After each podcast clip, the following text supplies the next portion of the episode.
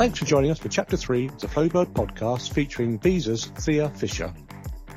In this chapter, Thea talks about how open loop payment schemes are not only helping to reimagine the ridership experience for passengers, but also contributing to a more sustainable transport ecosystem. One such standout example is in Monaco, where the Monapass app developed by Flowbird provides single sign-on access to multimodal travel, bike hire, parking services, and combined leisure and travel ticketing and payments.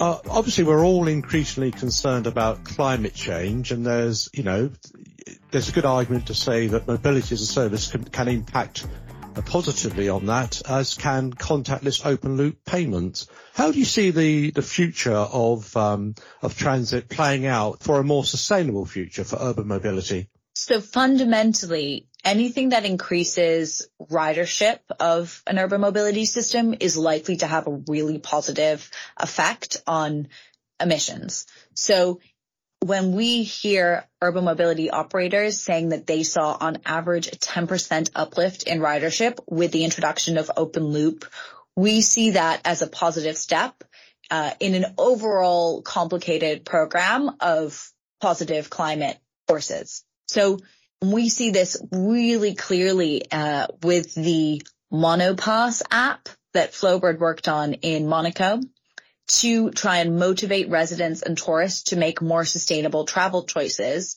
And that app had a goal of reducing light vehicle traffic by 20% by 2030. And it's also important, you know, it enables the Principality of Monaco to showcase its role as a leader of digital innovation. And that simple user experience has really been welcomed by Monaco's 40,000 inhabitants. It attracts 8,000 unique users each week and handles 55,000 transactions each month. So that's a really great example of how a transit platform can be used to incentivize and encourage users to make more sustainable travel choices, even if they're they're tourists and not permanent residents. I mean, those are sort of inc- incredible figures in terms of engagement. So we've already touched on the importance of universal access to transport. So what's your view on maintaining payment choices, whether that's contactless, mobile cash or closed loop? I think a variety of different payment choices make a great system you need transit systems that are accessible to all. So you're going to need to have payment channels that work for everyone. And we've highlighted in this conversation that while open loop itself just on the acceptance side doesn't necessarily work for everyone, open loop acceptance with the addition of the issuance of a say Visa prepaid for transit might work for everyone. And we need urban mobility ecosystems to focus on equity and inclusion of everyone. And so they both, both transit payments both need to be accessible to all and they can be used as a potential vehicle for financial inclusion.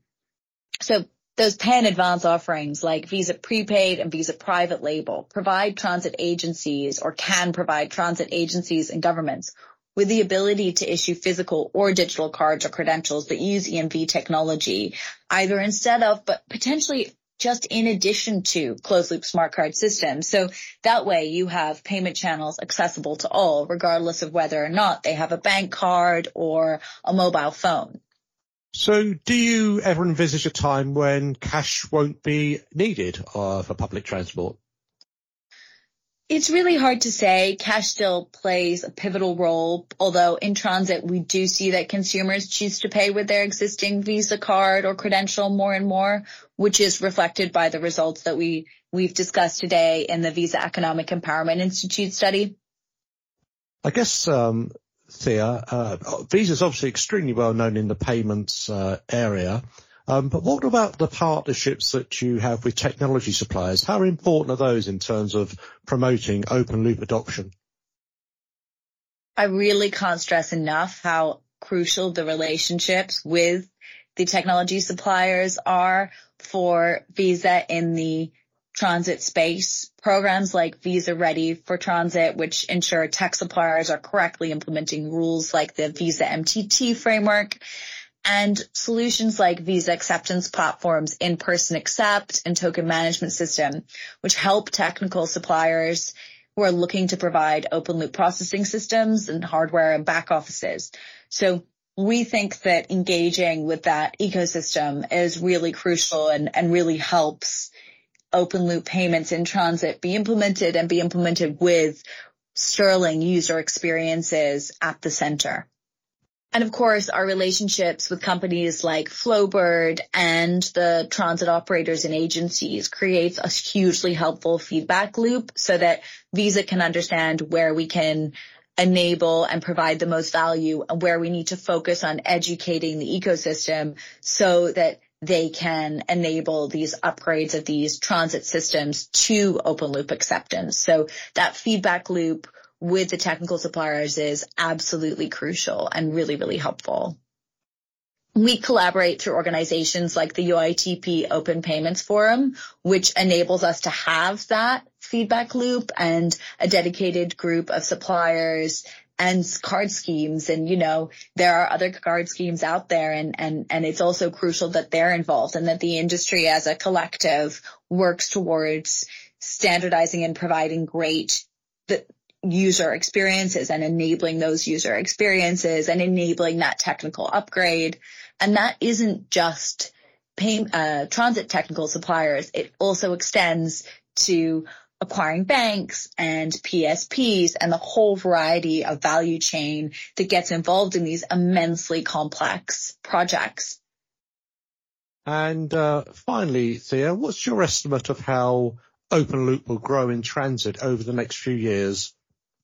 So I'm going to refer back to the reimagining ridership paper here because within that paper, 83% of the agencies surveyed said they intend to adopt open loop in future with 70% saying they intended to do so in the next 24 months. And that shift will be momentous if the vast majority of agencies who don't currently have open loop acceptance enabled today make that transition or begin that transition in the next 24 months, we will go from seeing you know, disparate user experiences still to a much more unified user experience in cities all around the world. And that also creates that acceptance framework where cities and authorities and operators can build on the initial acceptance. Maybe that's issuing more pay in advance credentials like, uh, say, Visa prepaid instead of the next generation of closed loop smart card. Maybe that's more and more mobility as a service providers or cities looking to invest in their mobility as a service experiences across multiple modes of transit and using that payment credential as the identifier at the center. Who knows? But it does create this amazing baseline for the next wave of payment innovation and transit and experience innovation as well. So I'm really excited to see what happens next.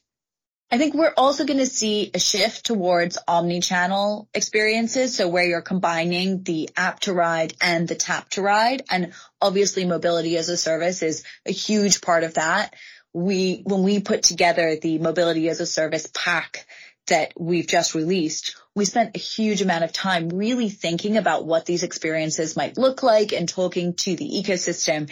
And what we heard back was really, really exciting in terms of how perhaps omni-channel payment experiences could be reflecting the omni-channel nature of people's travel around urban mobility systems.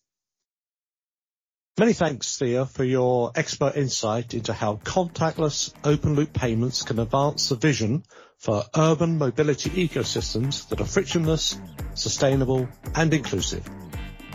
Thanks so much, Phil. It was great. Great to chat.